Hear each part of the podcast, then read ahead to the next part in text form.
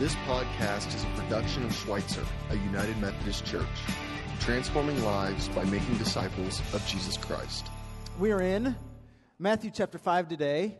We're looking at some, some sayings of Jesus that are difficult and yet very good for us and freeing for our hearts. Matthew chapter 5, we're going to start at verse 43. And this is about what Jesus says to do when you're surrounded by uh, enemies and people who curse you. You've heard that it was said, You shall love your neighbor and hate your enemy. But I say to you, love your enemies and pray for those who persecute you, so that you may be children of your Father in heaven. For he makes his sun to rise on the evil and the good, and sends rain on the unrighteous, or on the righteous and on the unrighteous. For if you love those who love you, what reward do you have? Do not even the tax collectors do the same? And if you greet only your brothers and sisters, what more are you doing than others? Do not even the Gentiles do the same? Be perfect, therefore, as your heavenly Father is perfect. Uh, as we've been going through this series on the good and beautiful uh, life, um, or learning to live, we've had this picture that's before us of Jesus sitting uh, surrounded by folks, and he's telling them about the kingdom of God. You know, and, and the opening lines to his, to his sermon, at least to what Matthew tells us, Jesus goes down through all of these uh, blessed things. You know, blessed are the peacemakers, blessed are those who mourn, blessed are those who weep. Jesus is opening up to people who, who thought that they were cut off from God. He's opening up and saying, No, you're not cut off from God. In fact, God loves you, God cares for you, God opens wide the kingdom gates, if you will. And He says, The kingdom of heaven, the kingdom of God, is here for everyone. And especially if you've thought of yourself as somebody who, who can't access it, Jesus says, The kingdom is here for you, and it's coming in your midst.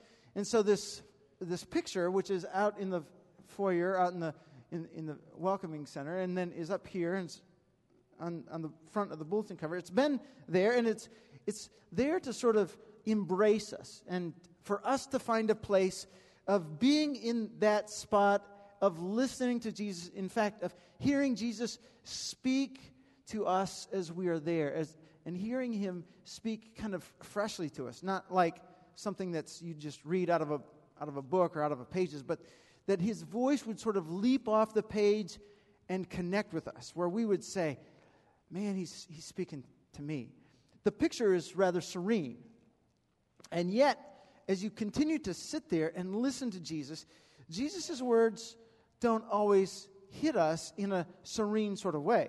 Like this surrounding is speaks of serenity, and then Jesus starts talking about things like anger, and he starts talking about things like lust, and he starts talking about lying, and and uh, today he's talking about loving your enemies. And just as Jesus continues to talk, I don't know about you, but you ever get uncomfortable with what Jesus says? Because the things that Jesus is saying to us just kind of go against our nativeness. They go against what is sort of in us.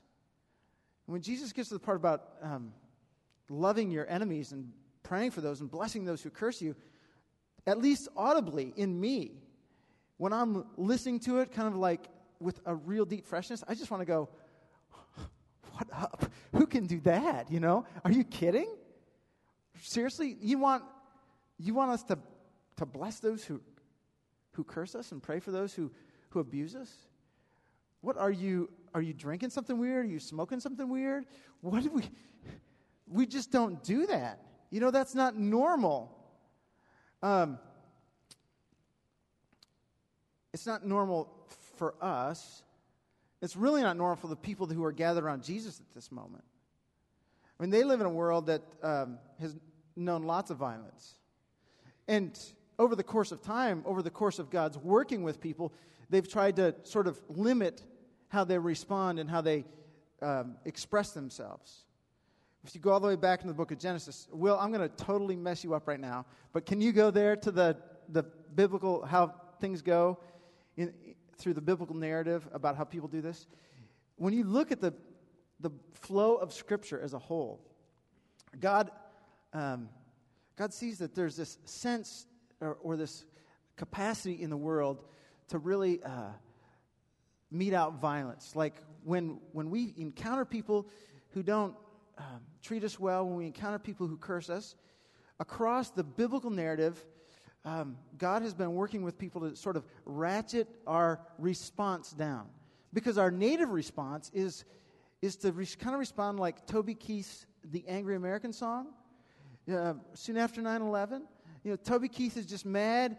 kind of the whole country's mad. We're going to we're to do something about that. And so Toby Keith comes out with a song and he says, you know, you've, you've hit us, you know, like a sucker punch. He has this interesting language, like a sucker punch came flying in from somewhere in the back, but he says, We're going to light up your world like the 4th of July. Light it up. And Toby Keith really expresses sort of the first response to uh, vengeance, to uh, a reply to evil that, that we face in the world that's expressed within the pages of Scripture. In the book of Genesis, um, Cain and then Cain's sons have conversations with God where they say, If anyone were to do anything to us, Cain said, I'll hit him back seven times harder than they ever hit me. And Cain's son said, Seven times, Daddy, that's not enough. I'm going to hit him 70 times. If somebody is nasty to me, he said, I'll just be that bad. There is this sense of, of unfiltered revenge that, that is on display if, if we face an enemy in, in the narrative of Scripture. And it's not just in the narrative of Scripture, but it's also within sort of our native responses. Um, God looks at the world and says, you know, the world cannot live, the world cannot exist if that's the way people live and treat one another. Because if somebody does something that isn't, isn't nice, is unkind to you, and you just blow up their world, there's not going to be any world left. And so to Moses, God brought this law, the, the lex uh, what is it, the lex talionis? I keep saying to people, if you don't know the word, if you don't know a word that's in, just say it uh, hard and fast and long, you know, and then people will say, think you're an expert. So whenever you're reading scripture, you know, and you get to a word, you don't know how to pronounce it, just say it with gusto, and it, everybody will think you know it. You're the expert. Um, so, so God brings along Lex uh, the lex Talion, and he says, you know, instead of having unlimited revenge, limit your revenge. And that's where we get the whole idea of an eye for an eye.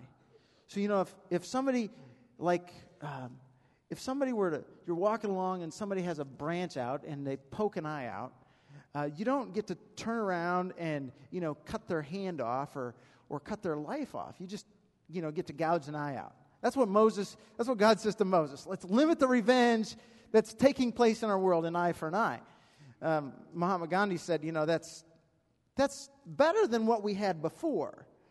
But if you run with the eye for an eye thing, before long, everybody's walking around maimed in some way. You know, like everybody's missing an eye or they're missing an arm, they're missing something. So, is there something beyond the lex talionis law, the eye for an eye? So, yes, there was, in fact, something that came along in, a, in the intertestamental time between the Old Testament and New Testament there was this idea of the silver law that we could move, in fact, as, as a human family, we could move beyond an eye for an eye. We could move to the point where we would not do to others what we wouldn't want them to do to us. So it's really kind of a law from the point of negation. We're going to withhold ourselves, we're not going to express ourselves, and we're going to think that if something wrong happens to us, what would we not want done to us if we were the wrongdoer? And so we might restrain ourselves from an eye for an eye. And then Jesus, a little bit later on, will give us the golden rule, which says, Do unto others what you'd have them do unto you. That's in, in Matthew 7, where we say, You know what? We really ought to, the golden rule says, we ought to think about positive action in our world. What could we do positively? But before Jesus gets to that point of giving the golden rule, he really tells us and he lays out not just the golden rule, but he gives us this picture of what God the Father is doing and what the Father is like when he says, Love your enemies and pray for those who curse you. Because over the, the life of Jesus, Jesus isn't just going to talk about this in a sermon, but he's going to live it out. Because Jesus is going to have, he's going to face a lot of people who don't like what he does. He's going to encounter a lot of people who don't like what he says. And yet, Jesus is going to continue to live a life of blessing and care, a life that's uh, interested in what's happening in the world. And when Jesus goes to the cross, Jesus goes to the cross not with curses, But on the cross, he says, Father, forgive them, for they know not what they're doing. Jesus goes to the cross with blessing. He lives out this idea that the Father loves with an unending love, with a boundless love, even to those who curse. And as people sit on the hillside, he invites us into that kind of life. Now, how do you do it? What does it look like? How do you, how do you flesh that out? Well, one of the things that Jesus um, gives us, James Bryan Smith says, one of, the, one of the kind of undercurrents that Jesus gives to us is this idea that the kingdom of God is never in trouble. The kingdom of God comes into this world, intersects with this world, and Jesus is never really overly concerned with all of, all of our fears. I mean, he's concerned about our fears, but he doesn't let fear grip his life and control his life. He doesn't let anxiety take control of his heart. He doesn't let what others are saying determine how he responds. He doesn't let what others do shape his, uh, his initial response or the fullness of his response. Jesus is living, James Bryan Smith says, with a face, and actually Luke says, with a face that's turned toward the Father. And when he sees the Father, Jesus sees more than trouble, anxiety. Jesus sees more than, than the stuff that we see. Jesus sees that the Father is up to something good for this world, for himself. And Jesus is able to trust himself into the care of the Father. So that when the disciples who are traveling with Jesus are with him in the Last Supper and they know what kind of trouble Jerusalem holds, Jesus doesn't see the trouble, Jesus sees the resurrection. And Jesus sees what the Father, that the Father is always about good stuff for him. So, James Bryan Smith, through the book The Good and Beautiful Life, is always coming back to this idea that the kingdom is not in trouble. Um, yesterday, I had a, a marvelous day. Uh, I found out that Michigan State Spartans won uh, their football game. I found that out about 3 o'clock in the, in the afternoon. And that was about the only thing I knew that happened in the world. I didn't know that, uh, that the Missouri Tigers won. And I'm like, wow. Uh, somebody else, re- well, never mind. Um, but I, I, knew those two things. And then I, but most of my day yesterday was spent outside doing things away from things that were happening in the world. Um, I got into, um, into church here early this morning, and, and Pastor Jim wanted to talk about the Cardinals. He said, You know, it's the first thing we have to do. We have to talk about Cardinals before we get to start on anything else. And I looked at him, I said, Did they win yesterday? He, and he looked at me like, like you have committed a great sin. And so he knelt down and he said, Before we, you can preach, we have to pray for absolution. So he got down and he prayed, and I guess I'm forgiven. I said, No. And even after he prayed, I still said, You didn't tell me. Did they win? It's like, Of course. I, I was thinking about that this morning. Like, you know, I don't even know. Is the government still shut down? Like, I guess it is. But when you think about all of the news, all the stuff that takes place in the world, all the, the things that come at you, that drive at you, there's tons of anxiety that is filtered across all of our media. There's tons of messages that we receive that say you ought to you ought to think you're in trouble. You ought to be fearful about something. You ought to you ought to, you know, put all of this security around you. And when people do something that isn't nice, that isn't beneficial, you just ought to know that you're in trouble in that moment. And Jesus says, You're not. In the kingdom of heaven, we are not in trouble because the Father cares for us. The sun comes up in the morning and the sun blesses the people who are righteous and the people that don't give a hoot about it. God sends rain on people who pray for rain and people who detest it because they think it's ruining their day. Because that's who God is. He's never untroubled. He's never um, He's never moved with anxiety. And so when people curse God, God is able to bless them. When people think that God doesn't care about them, God's able to express his care. And Jesus invites us into that. And one of the things that can help us get to that place of walking with Jesus. James Bryan Smith talks about uh, soul training events. Um, one of the things that can get us to that place is praying for other people. In fact, that's what Jesus invites us to do. You know, when you face somebody in your world, in your life, that isn't kind to you, that's not nice to you, that, um, that may, in fact, reflect the idea, you may think that, anyways, that they, that they may, even hate you. What can you do when you're in that moment? Well, Jesus says, well, you can pray for them, you can bless them. Praying for people when they don't, uh, when they hate you is a very difficult thing. Yet Jesus invites us to do that. Now, you may say to yourself, There's no one in my world right now that I think hates me.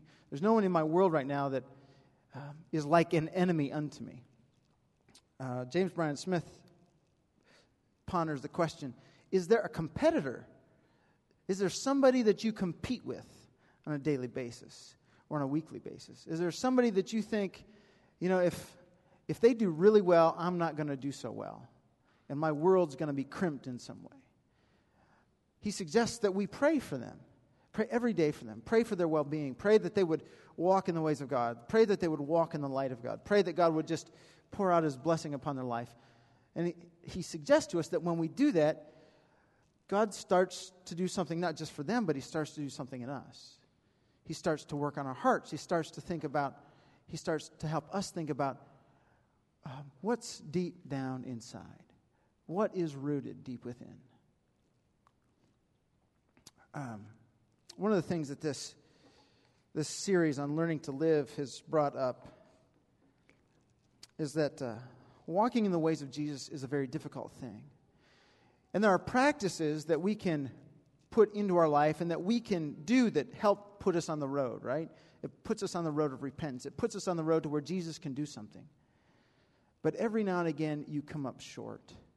You come up short in yourself. You come up short in your own capacity. In fact, we're made that way. We are not made fully sufficient beings. We are not made with all of the capacity to do everything that we ought to be able to do. We come up short. I'm not going to ask you to raise your hands, but I am going to guess that everybody in here has had po- at some point in your life you faced some kind of enemy. An enemy in a primarily in a person.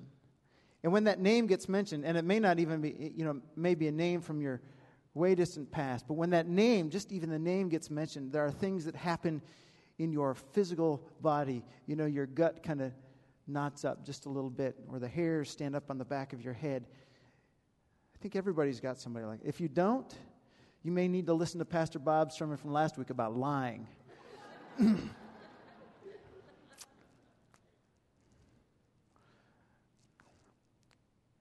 But what do you do when you struggle with that moment, with that? Because you can enter into a season of prayer and yet you still come to that place and it's like, I'm not enough. Jesus, I'm not enough. How, how can I get past this? How can I how can I love like you love? How can I really pray for an enemy? I don't even know if I can pray for this person. We were talking about these kinds of things that Jesus addresses in one of the G12 groups I'm a part of. one of the persons there said, uh, You know, I, she said, I really drew some strength on one of Paul's letters to the Thessalonian church. At the end of Thessalonians, the first Thessalonians 5, Paul has a benediction. And when he comes to this benediction, uh, Paul says, you know, God calls us into holiness. God calls us to be like him. God calls us to do the things that he does. And then she said, there is this line that Paul puts in there that is, that is a great deal of help for me. Paul says, He who is faithful, he who has called you to this, he will do it. He will do it. God can make this happen. One of my uh, favorite writers in all of the world is C.S. Lewis. Um, and he's got a whole bunch of philosophical, theological stuff that is really great. But the, the apex, the peak of his theology is reflected, and the peak of really good theology is reflected in the Chronicles of Narnia. Um, if you ever want to get your head around good theology, just pick up the Chronicles of Narnia. Read the books, skip the films. Okay, read the books, skip the films. The good stuff is in the books. And in his book, The Voyage of the Dawn Treader, there is this young boy by the name of Eustace, who is, as Lewis calls him, um, well, he's, he's not a nice boy. He's a crass boy. He's a boy who has no love for his cousins. He has no love for the world. He's the center of his universe, and he thinks everything ought to be centered around him. In the Voyage of the Dawn Treader, Eustace goes through this sense of discovery. And he discovers that his putting himself at the center creates this, this dragon sort of attitude that infects everything else. And so, Lewis has Eustace turn from a boy into a dragon when he goes into this, this dragon's lair. And Eustace discovers, he looks at himself in a mirror and he really sees himself for who he is. He's a, he's a dragon, he's a beast. And he has this moment of repentance. He has this moment where he's like, man, I really would like to turn into a boy again. How do I get back into a boy? And he, he can't figure it out. And his cousins and everybody on the Dawn Treader, they're trying to figure out how do we get Eustace, who we now know is the dragon, how do we get him to go with us? And everybody's kind of lost. They don't know what to do. And there's this moment when Eustace, who has what the gospel writers call is the spirit of repentance, he has the spirit of sorrow, he has the spirit of, I wish I wasn't what I am, but I don't know how to become what what I ought to be, which is a boy. How does that happen? Eustace has this, this moment when he, he sees Aslan, the lion, the Christ figure, the, the person of Jesus in Lewis's books. And, and Aslan tells him he needs to undress. And Eustace thinks to himself, how would a dragon undress? How would an, a reptile undress? And he says, well, reptiles can shed their skins, right? And so he starts to shed his skin. He starts to take his arms and he claws and he claws off the outer skin. And then he says oh i've got another skin. So he claws again and he keeps clawing. He keeps clawing the skins off and off and they lay there skin after skin after skin. But he looks down and he's still a dragon. He's like what do i do when i'm at this point? point and aslan speaks to him. Aslan speaks and he says you have to let me undress you you have to let me undress you there is a point there is a point when we come to the end of ourselves, when we ourselves are not enough. But we were never made to be enough. We were never created for the full capacity to let it reside in here.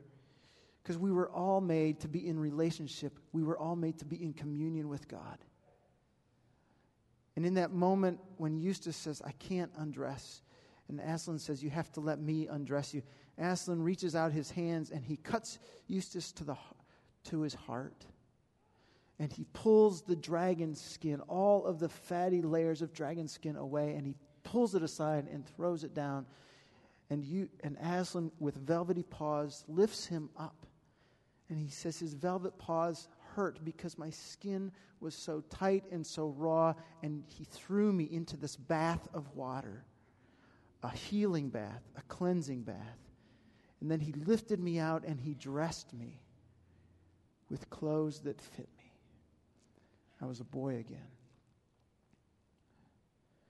Jesus, when we walk in the way of repentance, when we walk in the way of, of prayer, when we seek to love those who don't love us, Jesus finds a way to come alongside of us and walk with us and do something in us that we can't do for ourselves. This past summer, um, I want one, one more picture. Um, the picture of the church surrounded. If you've been listening to the news, you know that Egypt went through a great deal of turmoil this summer. And uh, the, the chief bishop of the Coptic church, Bishop Thomas, in the middle of September, went to a Scandinavian country and he gave an interview about what a number of Christians went through over the summer. And there are about 10, or about 10% of Egypt is Christians. And so when all of that turmoil was taking place, questions about whether it was President Morsi was going to stay in power or whether the army was going to take him out. When all of that turmoil took place, all of that anger, there was tons of anger that was expressed.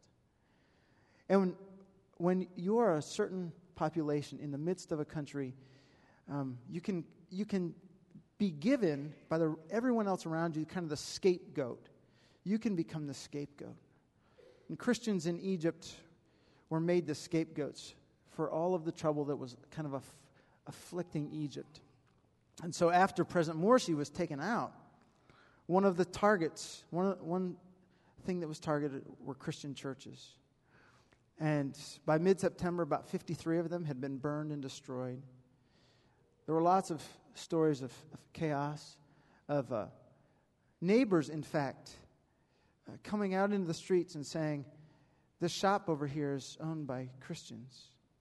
People have been neighbors for 20 years, and yet they were, they were outed as Christians, outed to take on some of, some of the angst and the the despair of a people.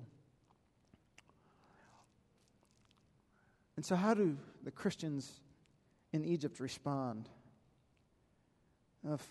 Bishop Thomas tells this great story of saying, you know, we have heard the story of Jesus calling us to love our enemies. We don't always do that to the best of our ability, and we don't always do that the way we should but we take his call to love our enemies seriously. And we're trying to walk in that way. We're trying to reach out and build bridges with people who may not call Jesus Lord, but they have some regard for him. So, this is a picture. It's after the turmoil gets started, it's after churches are burned. This is a picture of Muslims and Christians standing around a church building. They're standing together, they're praying together, they're seeking peace.